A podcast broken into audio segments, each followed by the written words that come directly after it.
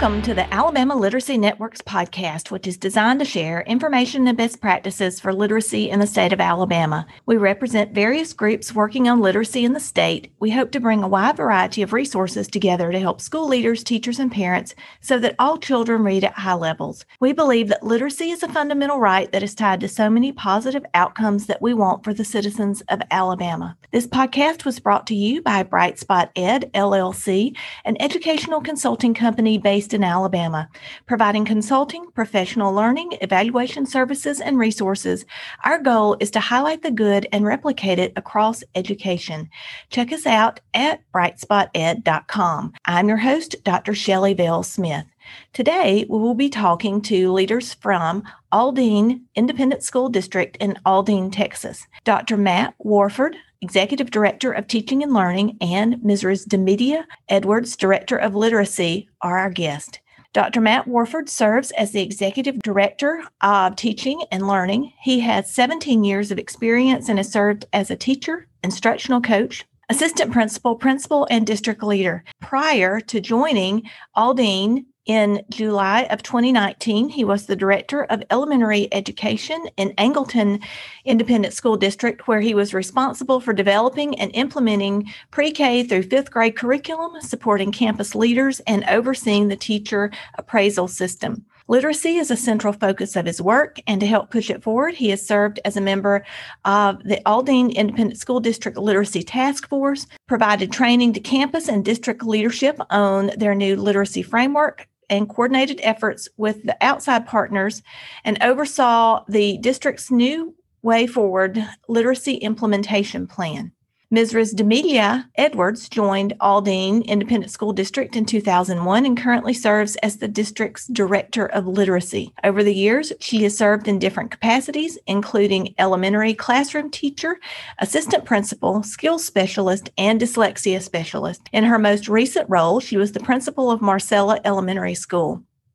She received her bachelor's degree in education from Henderson State University and a master's degree in curriculum and instruction from Houston Baptist University. She is currently a doctoral candidate at Baylor University, pursuing an E D D in learning and organizational change. Welcome, Doctor Warford and Miz Edwards. I'm so excited to have you here today. Thank you for having us. Good afternoon. Good afternoon. Yes, thank you. We're so excited to be here with you. First of all, can you give our listeners some background on where Aldine is, how many students you serve, and what the demographics of your student population look like? So we are on the north side of Houston in Texas. We have sixty-seven thousand students. We are a very diverse population with about seventy percent Hispanic, twenty-five percent African-American, and then about five percent other. A lot of E L students. And of course, we love them all. So we love our kids. And I saw also the high poverty. Oh, yes. Yeah, we're the high ninety percent poverty rate. So we are a Title one district. Just about all of our schools service those students. You know, honestly, and really don't think about it because, again, And our students are our students, and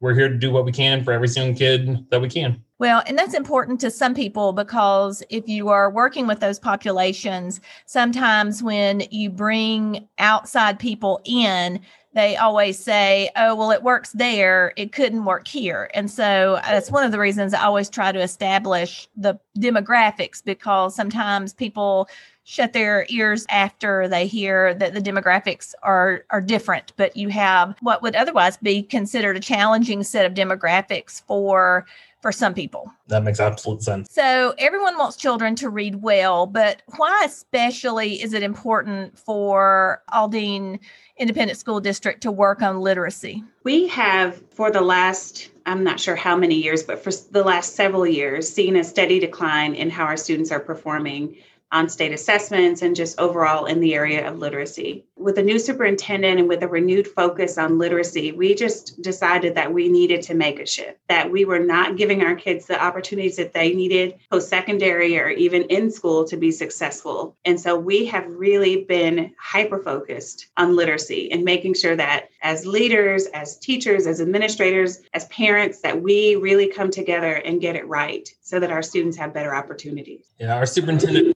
Goffney says literacy is the gateway to opportunity, and we will not be the gatekeepers for any kids. We are going to be the ones who open every door we can. Like Demetria said, we are going to do everything we can to build them up, and we know that we can do that through literacy. I agree completely. I love that. What is your current action plan toward improving literacy for your students? And then maybe tell us how you came about with that particular plan. So before we did anything in terms of looking at curriculum and adopting anything, we had to get clear about the need for a change in our district. We started by defining what is our literacy vision and framework in our district. What do we believe as educators, and what are we expecting of ourselves to provide this for our students? And so once we were able to get clear about what our vision was and what research says about what good literacy instruction looks like, we were able to go spend a year studying. We looked at the science of reading. We looked at schools that were getting it right. And, and we really used those pieces of information to inform our own framework that we developed. So I'll let Doctor Warford talk a little bit about our action plan. So what are we focusing on now?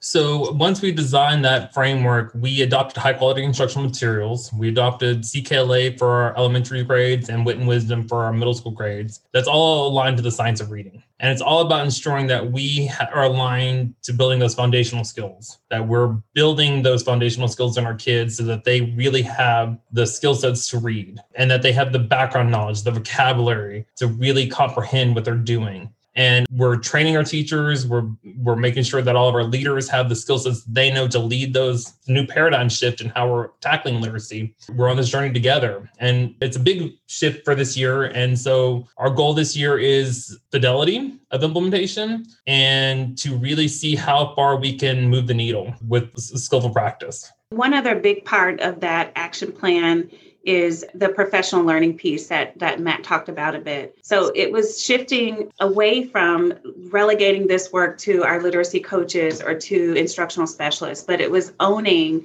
the fact that we as literacy leaders have to be willing to come in, come to the table and learn together. So shifting our organization to becoming a learning organization was a really big part of that work. It's evident through everything that we're doing as part of our actions this school year and moving forward. So with such a large district, it must seem like you are mobilizing a small army trying to move this needle. What challenges have you faced trying to make these changes? I think the biggest challenge, like you said, is just getting everyone onboarded all at the same time. Really, our big focus at first was the why, and everyone comes to their why at a different place, at a different time. And so we have a sense of urgency with this work, though. And so it's taking the time to give people the space to have that cognitive dissonance with what they know versus what we're trying to tell them, while also saying, okay, but we have to move forward because of what we're doing. Then the other big challenge along with all that, though, is we were doing all this during a major pandemic. So for the most of this work we were doing at the beginning, we were all doing this virtually. All of our initial onboarding trainings was done at home. Getting all the materials was done at home. Our teachers did it brilliantly. We were so proud at the way they just rolled up their sleeves and said, okay, even with this challenge, we're going to embrace it. But that was a challenge. And so they were learning this new stuff while learning how to do virtual teaching, while dealing with cognitive dissonance and trying to fix a COVID slide that kids who had been out of school for mainly for maybe six months. That was a lot. We're really proud of the way our teachers stepped up and said, okay, we can tackle this one step at a time. And our approach to it is you're not going to be perfect day one. You're not going to be perfect day uh, six months into it, but every day we're going to get better at it. And we're going to practice at it. We're going to embrace it. And we're going to learn every time we get our chance to practice.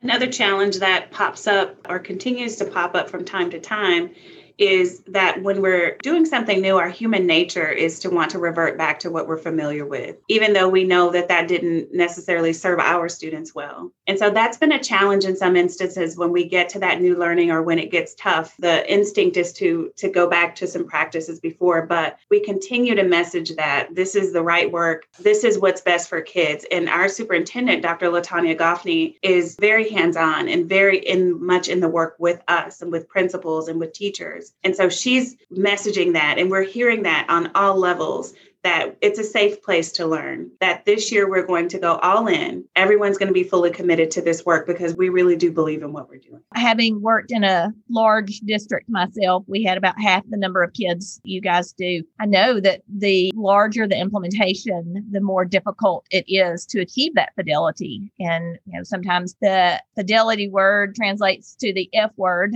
And so I, I think having that consistent messaging and everyone being on the same page is just so absolutely essential to that.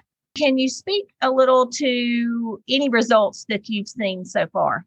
So we don't have a whole lot of quantitative data yet. So a lot of our wins are around qualitative data. And, you know, the first real win I can name is when I got a parent that sent me a message that said, hey, I want to know more about this literacy program you have. Because when I asked my kid what they're learning at school, it was the first time they didn't just say nothing. They came home and started telling me all about this stuff. And that was a huge win. And then we have teachers that report that in kindergarten, they see their kids reading more further along than they ever had at this time of the year. And then we have teachers saying, hey, they are doing well on these unit assessments that they didn't expect them to do well with vocabulary. So we're seeing those small wins as the way we're calculating that this is working for us. Right now in the midst of our M O I screeners uh, with M-class assessments. So we're hoping to see some gains through that data. But we also understand that student achievement data is not going to be just miraculously changed because of this one implementation in six months. This isn't a silver bullet. This is going to take time and a lot of patience and maybe years to really change the trajectory of student learning. But we believe this is the right work. And Demetria, if you want to add to that. Some of the biggest wins that we see is when we do have students that are learning on campus. And so we're visiting campuses and in classrooms, and you go into classrooms and you hear students talking about Don Quixote or talking about Greek civilizations. And they're really deeply immersed in these rich conversations, and they're using this vocabulary and they're excited about their learning. Anyone, even someone who's maybe a little bit skeptical, goes into a situation like that, and you can't help but be convinced and, and have a renewed sense of purpose that this is the right thing. When kids are excited about their learning and they're eager to really engage and they're owning that learning, that's been a consistent win that we've seen across all campuses in our district. I know that you have a high population of Hispanic students. And I think probably uh, some of those are English as a second language. Can you speak to the impact of this literacy work for those students? Absolutely. So roughly fifty-five percent of our students are labeled as E S L learners. And we truly believe equity is one of the most important elements of instruction. We value the language that they come with, but we know that our program is about transitioning them to, to the English language. We utilize these materials to help them build to that language. Um, it's all about academic vocabulary, helping them get those foundational skills and then helping them master that academic vocabulary. So we do a lot of English language development, helping them get that, grasp it, and then transitioning them into the English language. And it's working well. We talk a lot about scaffolds and supports to help them do that as they navigate and make that transition. But we believe that this program really does help them because it really immerses them in the content. That's one of the big shifts is before we were kind of that scatter plot of topics. And it's really hard for a kid to ever really know what's up and down. They're, they're by the time they grasp one thing, they're moving on. Whereas here, they're so immersed in it, they can really dig deep into their understanding of it. And then, oh, now I can learn that vocabulary. I can get this, some ideas. I can connect it with non-linguistic representations, and then I get an understanding of it and then apply it in, to my, my own learning. And when we did get to the part of our journey where we started looking at curriculum, it was really important for us to, to find something that was culturally responsive mm-hmm. and that included um, authors and, and books and, and literature, authentic literature that gave our students an opportunity to see themselves and to understand the world that they live in. Our curriculum is very rich in that it does just that. Our students have windows and mirrors, and they can see characters that look like themselves, and they're able to understand their own positionality in the world through this rich experience that they're getting while building knowledge and, and building and maintaining their first language as well. Because although our point, our goal is to transition and give them the skills they need for success in English, we're also wanting to maintain that Spanish language so that they are able to really truly be bilingual as they progress through our school system. You mentioned earlier about the COVID slide, and you've had probably kids, some on campus, some doing virtual, everybody's kind of up in the air, kind of on a rotating basis as situation dictates. But have you gotten any plans for how you are going to deal with the, the slide, with the gaps that uh, COVID is causing many of our students? Honestly, what we're pushing right now and really being intentional about is that we have a strong tier one instruction that will meet students where they are and meet their needs. And in doing so, we're also showing our teachers that there are nuggets and opportunities that they can use to build those skills that students may be a little bit weak in or may be missing through that tier one instruction. And now, of course, we know that there are students who need more than just a little extra support. They need more intensive targeted support. And so we're we're very fortunate that we have a resource that allows our teachers to really get granular with those skills. It's set up in such a way that it goes back to that specific skill that's missing and gives a teacher the opportunity to really remediate that and to go deeply with it, to monitor students' progress and to really be intentional with that. Now, it's not a perfect system because we still have students who are learning at home. We have some students who are learning on campus. And so there's still that dynamic that's happening. We're just continuing to push that tier one instruction and making sure that every student is getting a, a rich experience every day, and then giving our teachers some tools to remediate where needed. I agree one hundred percent. We did adopt a, an intervention program that we believe strongly in. So it's tier one plus that intervention, and we think that's going to be the best thing for our buck right now. So what lessons have you learned so far about how best to change this literacy trajectory for students? Wow, that's a that's a huge question. Uh, I love it. What we learned is first that it's going to take unlearning on adults in a lot of ways. I can't speak for, you know, other states, but here in Texas, we were really rooted in certain practices. And as adults, we had to really unlearn what we thought we knew. And that was the biggest thing if, for us to really change the trajectory of students' ability to read and really read well. We are going to have to do things differently. So I think that's number one. Two, I can't stress the value that comes with adopting high quality instructional materials. That's not the solution to all problems, but the value that comes with it has been huge. Um, camaraderie, the common language, the access to complex text, all the, the values that come with it mean a lot. And then I think the third thing is the need for systematic phonics and those foundational skills. That just has to be part of any literacy program. So I think that's what I would say would be my big three, Miz Edwards. You you took two of my three in that comment that you, in your last response.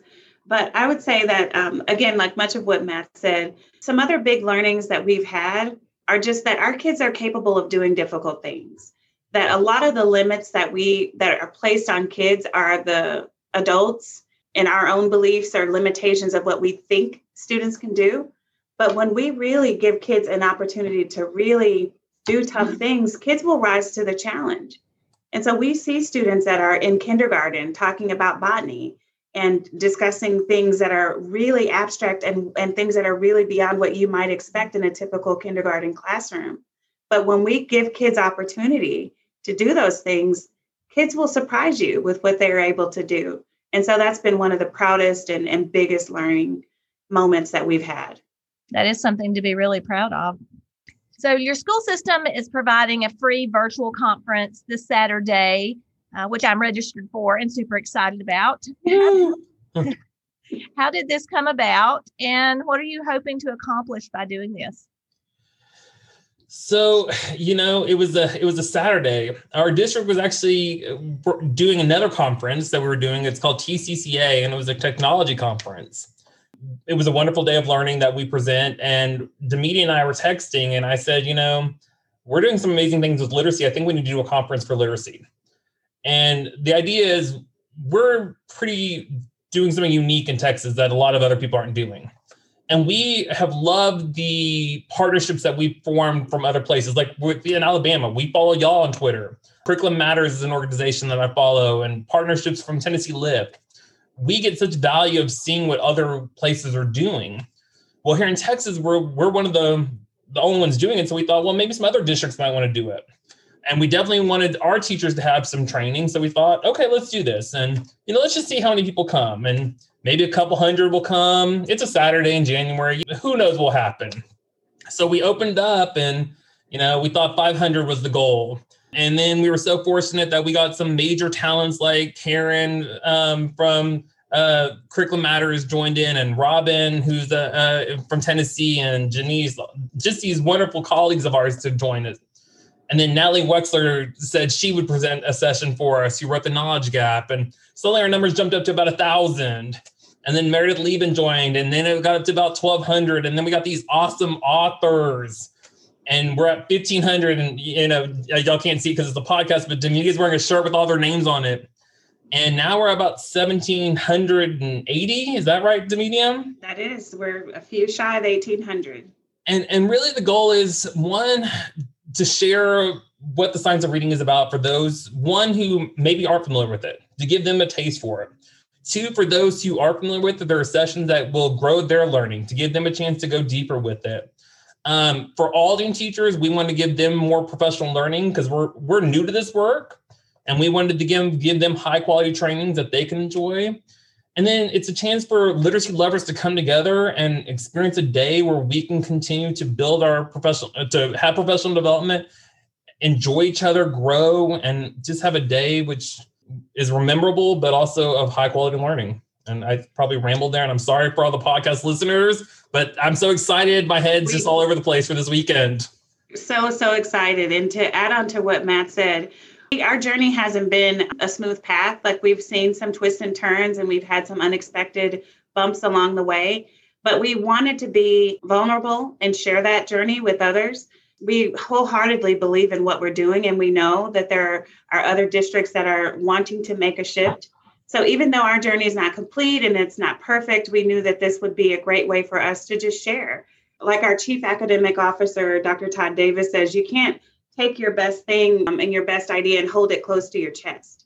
Like, we have to be willing to be bold and to share, and willing to come to the table and learn from other people. And so we're excited that this conference is going to give us a chance to do that, strengthening our muscles, sharing our story, and then also building our teachers' capacity to keep pushing forward.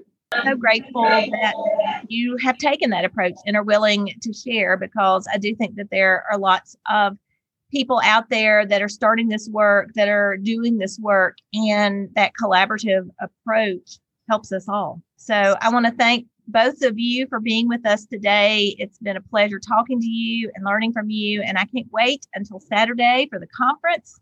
And I want to remind all of our listeners that it's not too late to register for this event, so I hope that they don't miss out on this great opportunity. Yeah, we hope to see them Saturday. We would love for them to join. Um, lots of sessions, lots of great people to listen to and learn from. And like I said, it's a, a chance to connect with people who uh, love literacy, just like the people listening to this podcast. And thank you for inviting us. We, we really had an awesome time being here. Thank you. Thank you both. Thanks for listening. Tune in next week for our next podcast episode as we continue to explore literacy in the state of Alabama and what is working well in other parts of the United States.